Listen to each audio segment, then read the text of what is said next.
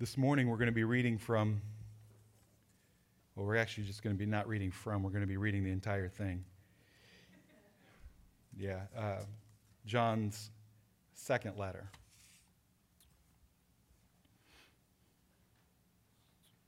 From the elder to the chosen gentlewoman and her children, whom I truly love.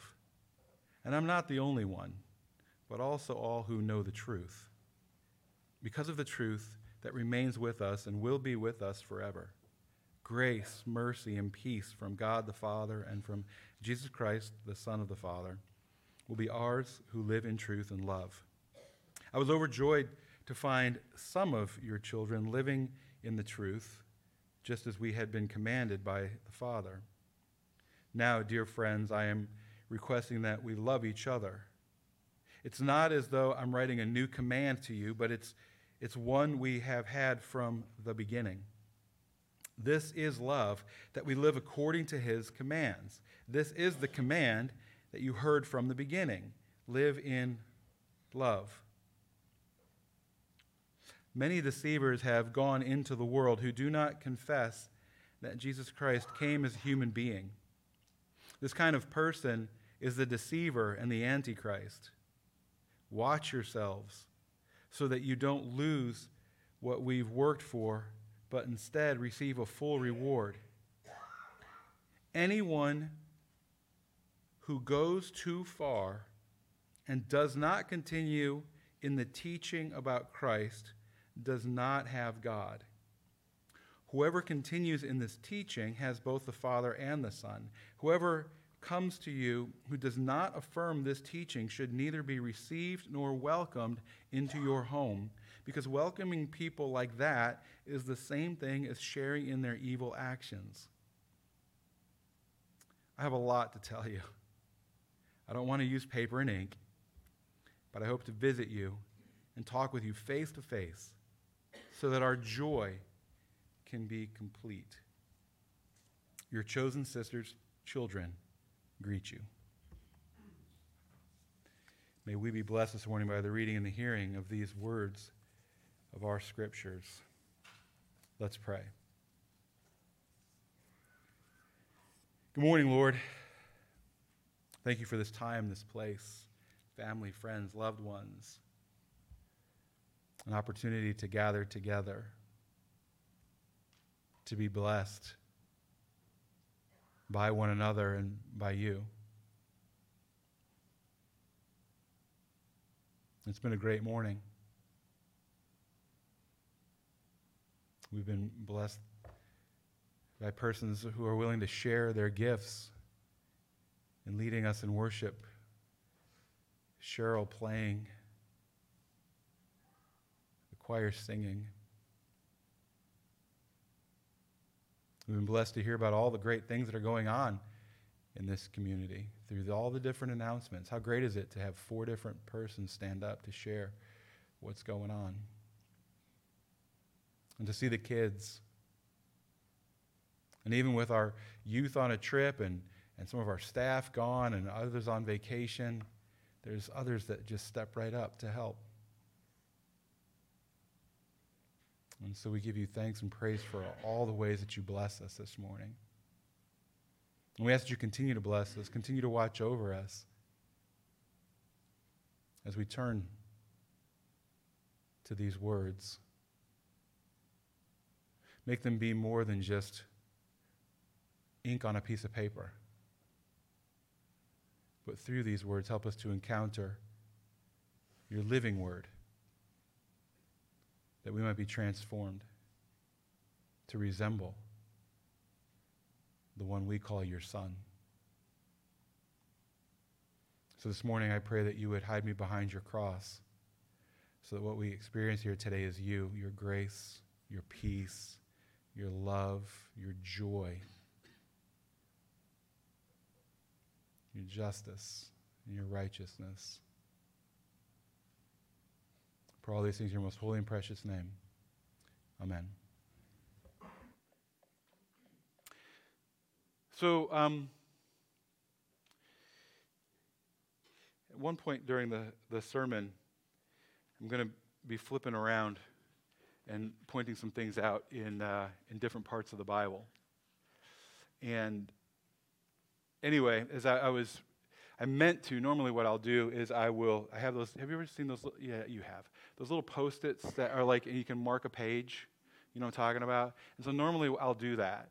And I didn't do that this week for whatever reason. And so I was over there as we were, um, I think it was probably during the affirmation of faith or something. I was frantically like looking up all these verses and sticking paper in all the different places, and it ends up looking like that. And as I was sitting there looking at that, I was reminded of my grandfather. So when my grandfather died, uh, the only thing I got of his, because unfortunately, you know, people act, people misbehave around weddings and funerals. Do you know that? And and so my family, who I love dearly, that misbehaved. And when my grandfather died, it was like a race to see who could get to his house to take things. And um, it's funny though, because everyone that showed up, they were like, well, Jeff would want that. Nobody wanted the Bible. Do with that what you want. Nobody wanted his Bible. Everybody was like, well, Jeff will want that one. Jeff will want that. So that's what I got. And I am so thankful that I got my grandfather's Bible. But it looked like this it had stuff shoved all over the place, like napkins with coffee rings on it and stuff like that, with little notes, right? And I tried to make heads or tails of his notes, and he's the only one that knew what he was writing about. But anyway, that has nothing to do with the sermon. I just, I don't know, maybe it does, right? Like there's something to be said about the saints that have gone before us. And, and I just all, just all of a sudden, something like that will bring back all these memories, right? You know, you know what I'm talking about. And then you're that overwhelming sense of love that just wells up within you. I was just thinking about my grandfather. And uh, I'm 52 years old, and I miss my grandfather dearly. So, anyway, this passage of Scripture this, this sh- very short letter that, that the elder, we call it John, but we don't really know, um, that. Um, why do we call it why do we call it the first the second letter of john? Because there seems to be some theological overlap and some similarities between all three of these letters as well as the gospel of john. But the fact of the matter is we don't really know who the author is of the gospel of john. So they all get named um, based on our best guesses. So, anyway, so there, there is a, John is writing, the elder is writing. I'm going to use John or the elder for interchangeably. He's writing to this house church, right? And all of these letters, they're written to communities that are likely located um, around ancient Ephesus. That's what, that's what we believe, sort of that area.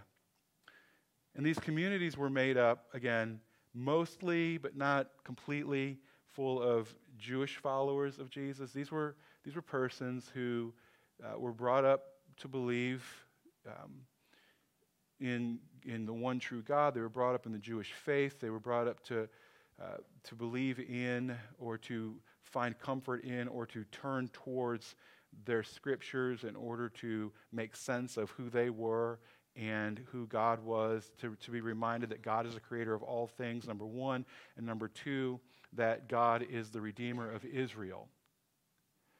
And, so they've been brought up to believe that, and they've been brought up to believe that there is going to be this Messiah. And, and then these, these individuals have become convinced that Jesus is that Messiah, that long awaited Messiah. Now, not all Jewish people believe that, obviously, but this group did.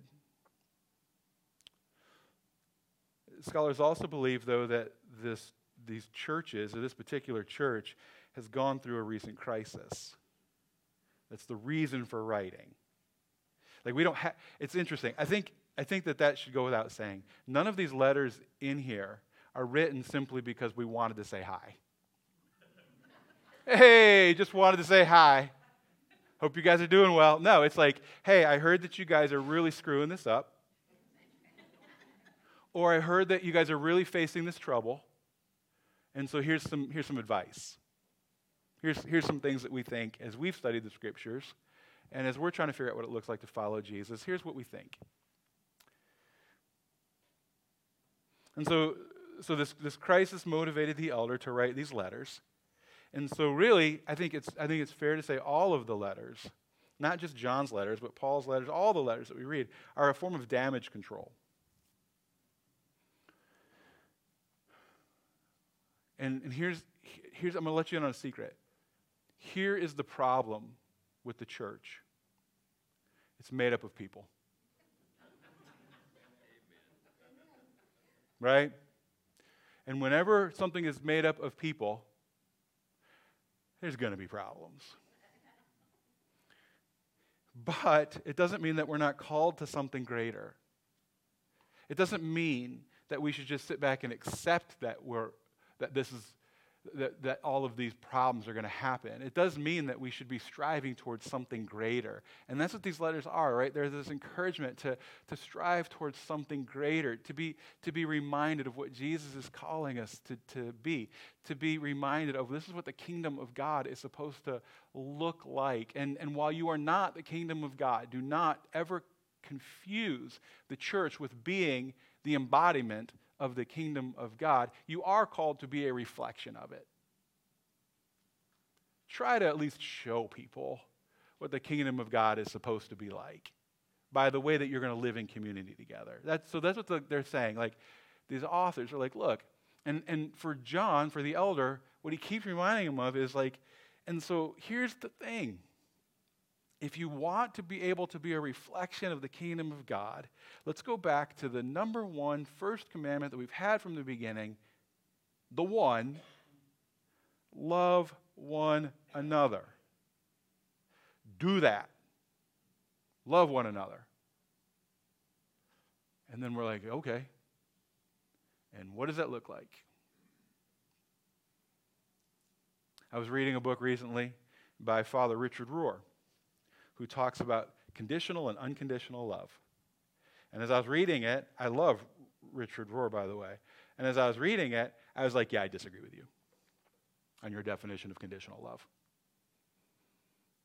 I was like, because, you know, so here's, here's a guy who I look up to, who I, I feel like as I look at him, I see Jesus.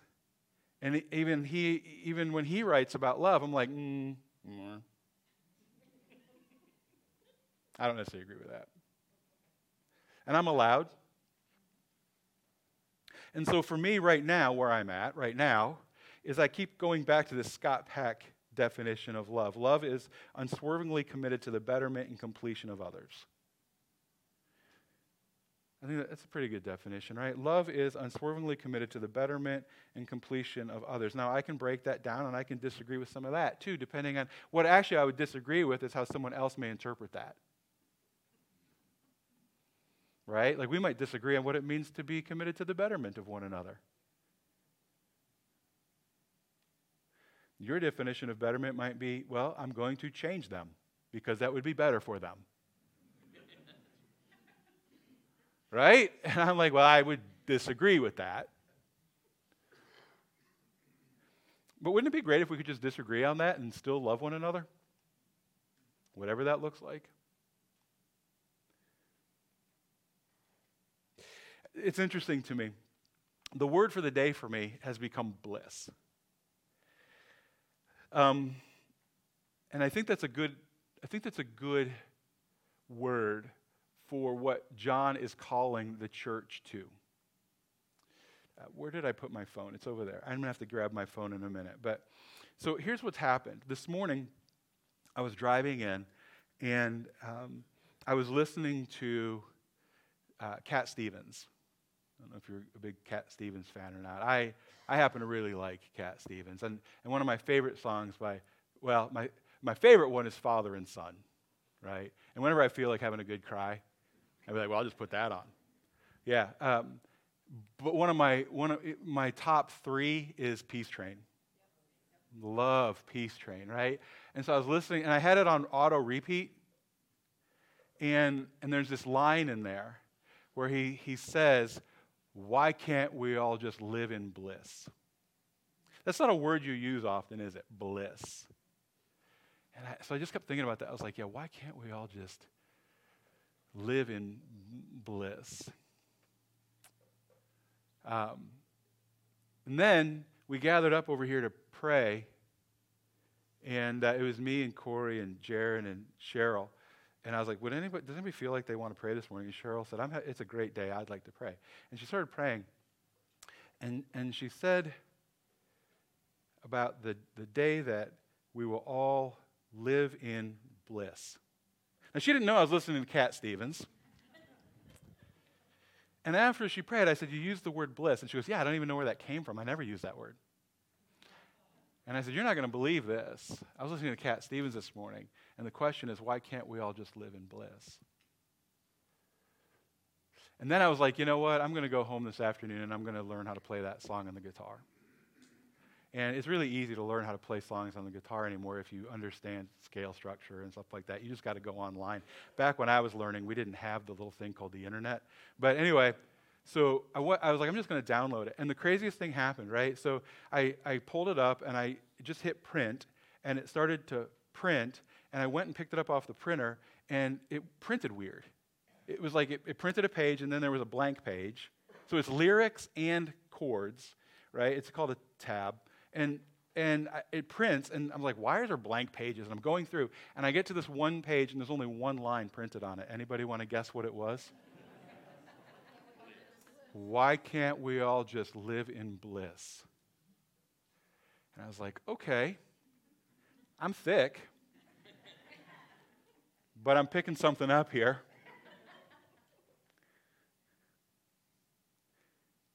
And I don't know if you like how you believe about God speaking to us and stuff like that.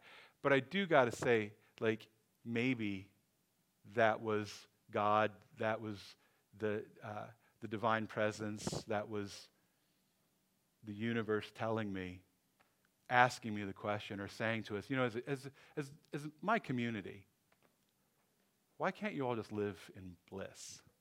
And I was like, that sounds great. What does that mean? So I was like, I don't know the definition of bliss. And so I looked it up. Oh, by the way, I was telling Larry about that before the service started, and he said, You know, one time I asked you, What do you think heaven's going to be like? And you said, It's just going to be. Anybody want to guess what I said? Bliss. It's probably the only time I've ever actually used the word. Here's what it says. So, as a noun, it means perfect happiness, great joy. As a verb, it means to reach a state of perfect happiness. I love this part.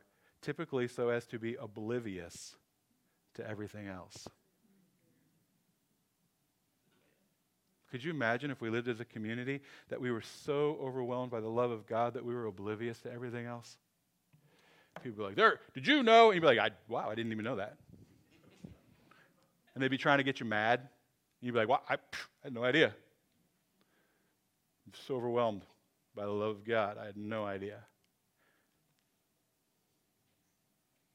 So here's what I do think that if, if love is unswervingly committed to the betterment and completion of others, and that we are living in this place of bliss, then um, maybe it has something to do with us. It, this idea, right, about unswervingly committed to the betterment, maybe it has something to do with Maslow's hierarchy of needs. Anybody ever, anybody familiar with that?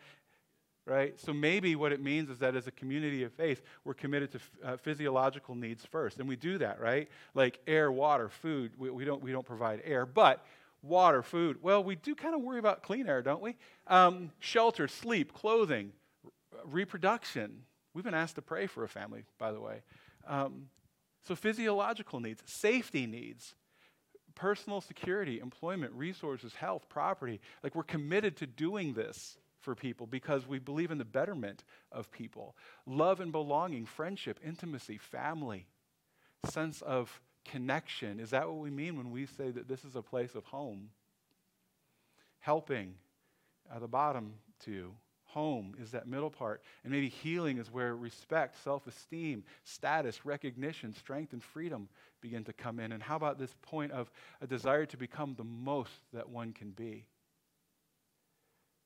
And that as a community of faith, that's what we're committed to. And that that's a reflection of the kingdom of God. Now, obviously, the elder doesn't I don't know, maybe he does. Maybe I'm short maybe I'm shortchanging him.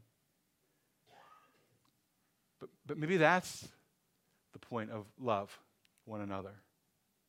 And that's why we love people differently, right? There are some people that th- the best thing we can do for them right now is just to try to provide them some shelter and some food and a place to sleep. But somebody else, we may have to have some conversations about self actualization.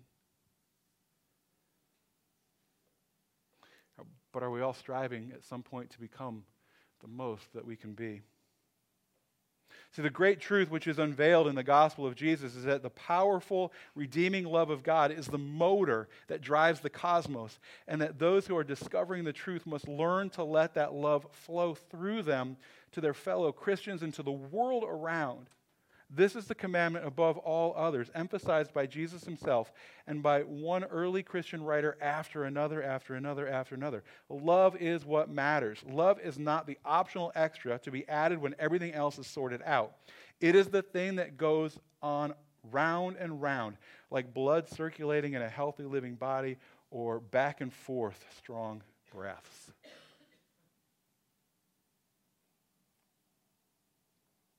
So he begins his letter by saying, Love each other. You got to get that. Right? And then the second, though, he begins to provide this warning.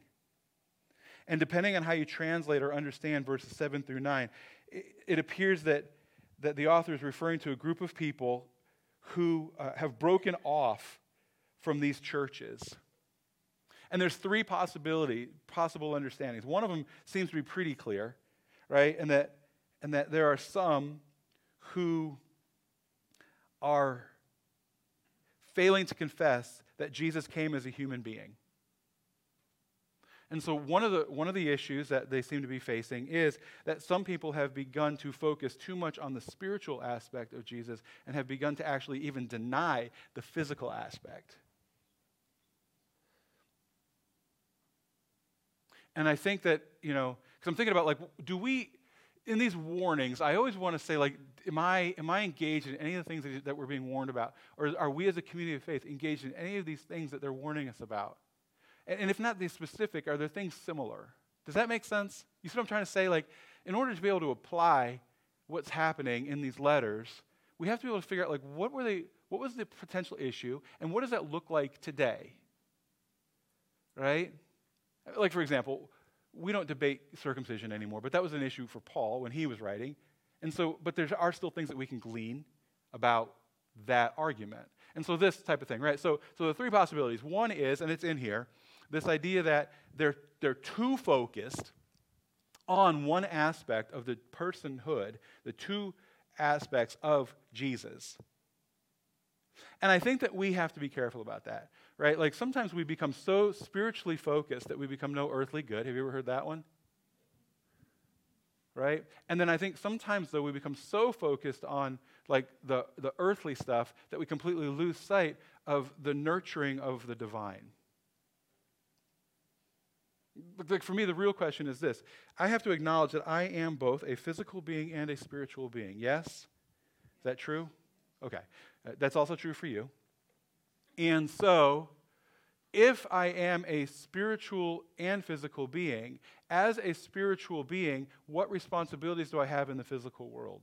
I can't ignore one or the other. I, it has to be both. And I think that's one of the things we learn from Jesus. And we have to be careful not to focus so much on one and, and like let go of the other.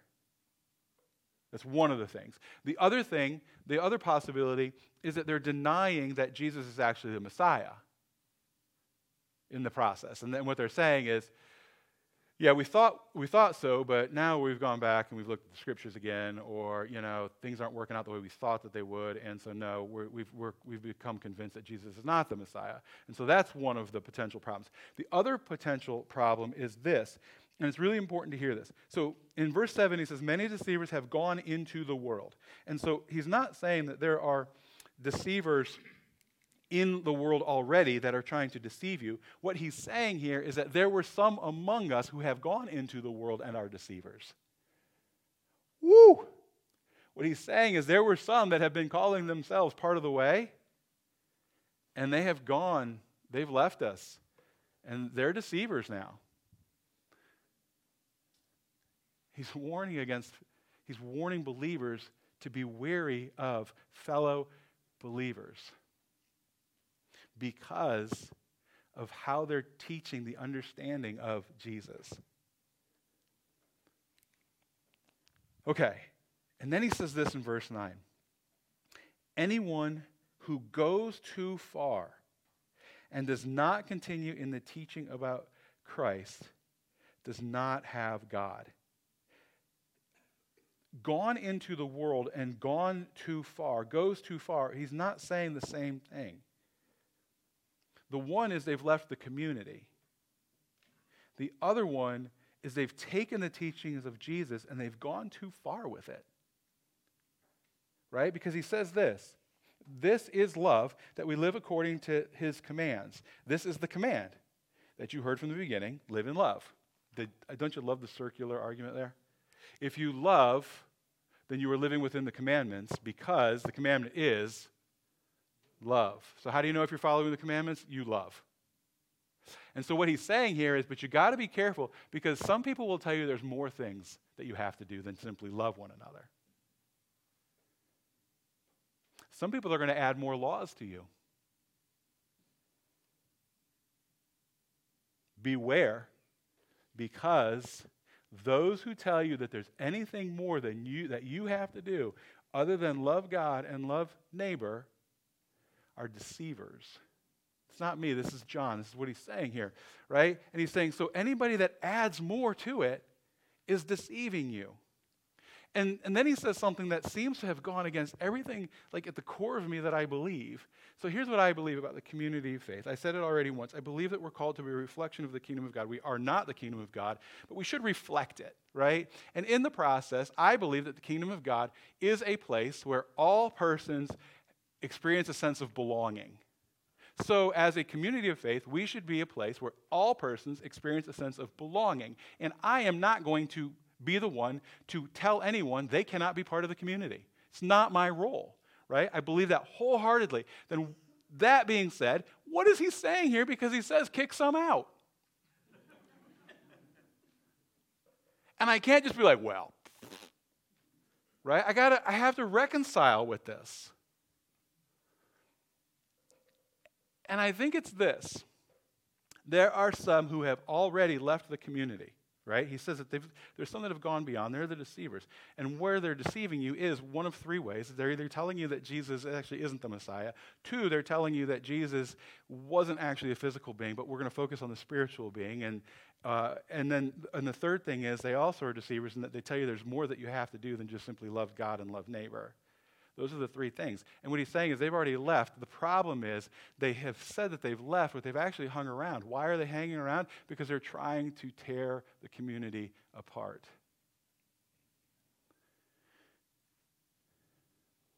The kingdom of God is a place where all people experience a sense of belonging. But if there are persons who are simply trying to tear the community apart, and, and this is what John says, and you endure that, and you encourage that, you allow that to take place, you're just as guilty. So, all people belong. Not all behavior is welcome. What behavior is not welcome? Anything that is not loving your neighbor. That's hard. And as I read that, right, I, I, don't want to sit here and be like, oh, da, da, da. I have to ask myself. I wonder sometimes, really, is my insistence on inclusion actually a thing that's tearing a church apart?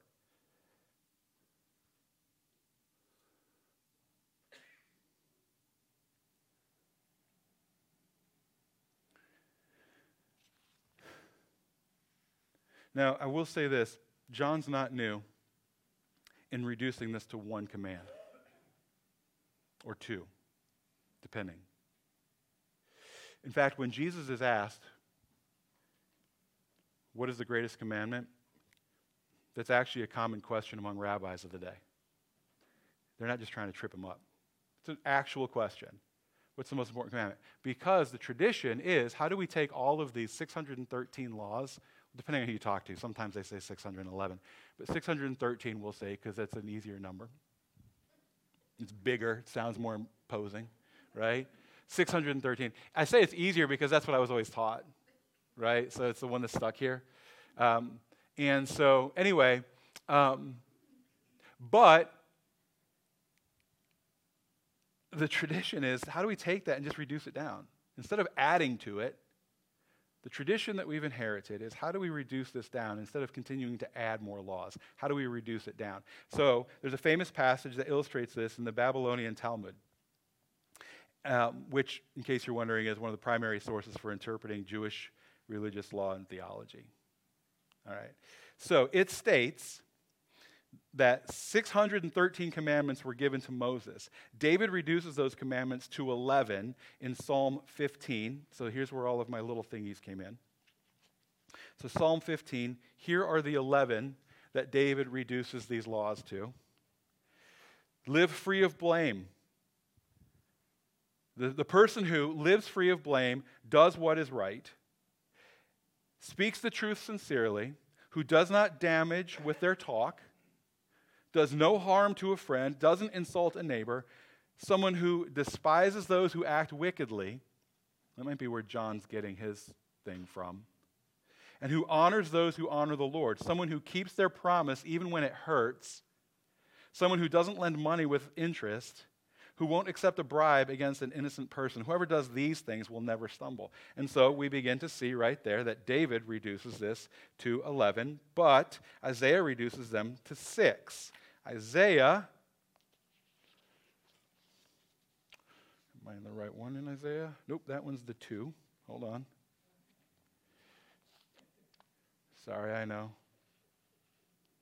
Uh, uh, yeah, there it is. Okay. So he reduces it to six. The one who walks righteously and speaks truthfully, who rejects profit from extortion, who waves away a bribe instead of grabbing it, who won't listen to bloody plots, who won't contemplate doing something evil.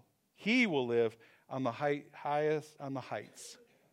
Fortresses in the cliffs will be his refuge. All right, so that was down to, if you're counting, that was down to six. So we took it from 300 or 613 down to 11, down to six. Then Micah reduces it. Anybody remember that one? Micah, he has told you, human one, what is good and what the Lord requires from you do justice, embrace faith, faithful love, and walk humbly with God, right? Okay, then from three, again, this is coming out of the Talmud. Um, then we go back to Isaiah, who reduces it further down to two in 56, where it says this The Lord says, Act justly and do what is righteous. Okay? Then Amos reduces it to one, right here. The Lord proclaims to the house of Israel, Seek me. Seek me and live. There you go. And then uh, Habakkuk reduces it, but the righteous shall live by his faith. Then Jesus is asked, right? And he says, well, there's actually one, but there's two because they're kind of the same love God, love neighbor. And then what happens? What happens is we say, yeah, love God, love neighbor, but also don't forget to do this. But make sure you do this. Don't do that. And next thing you know, we've got 613 again.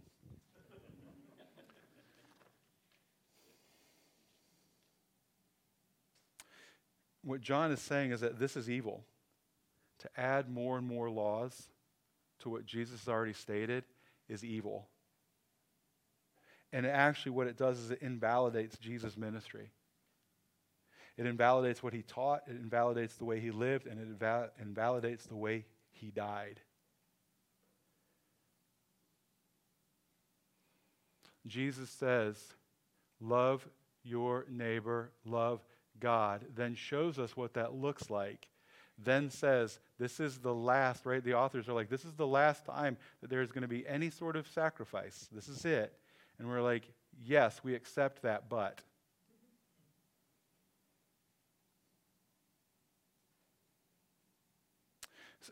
I was thinking about this, and I know I'm going long, but it's worth saying. I'm sorry.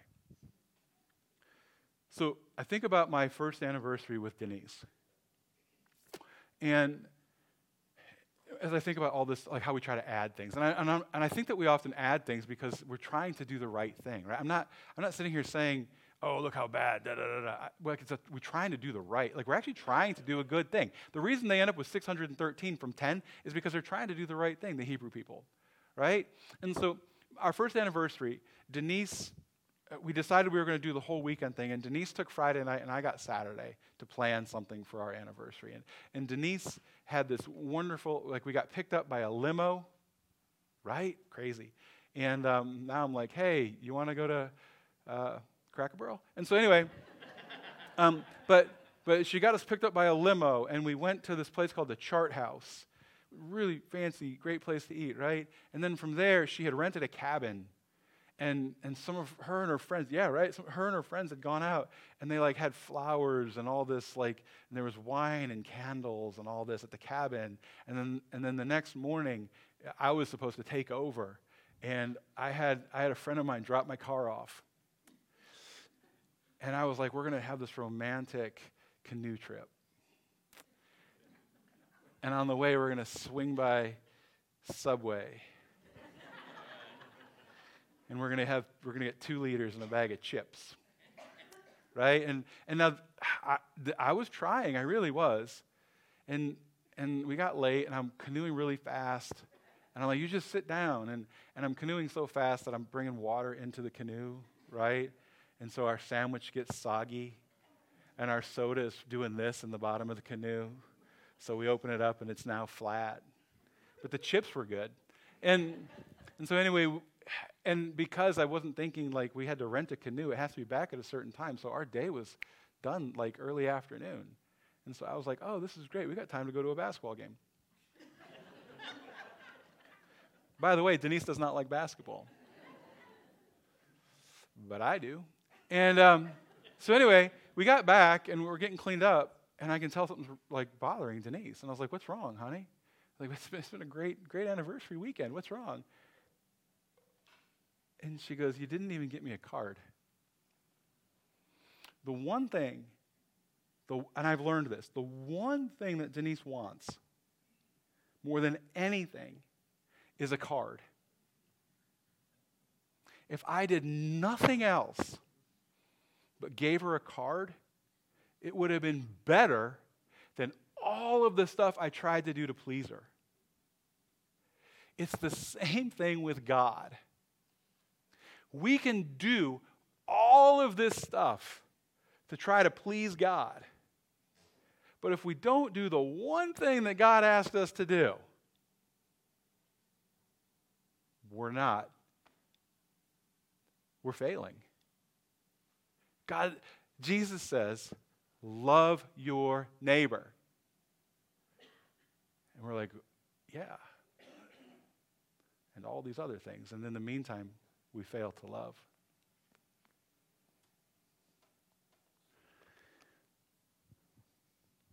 The author warns the church not to welcome those who have gone into the world and who have gone too far into the community of believers.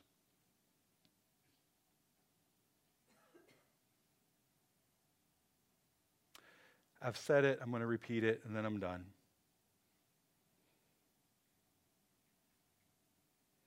Well, the kingdom of God is a place where everyone can find belonging, and therefore the church, as a reflection of the kingdom, should also be. It doesn't mean that all behaviors are to be tolerated. Behavior that is not committed to the betterment and completion of others does not have a place in the community of faith and is not a reflection of the kingdom of God. Amen.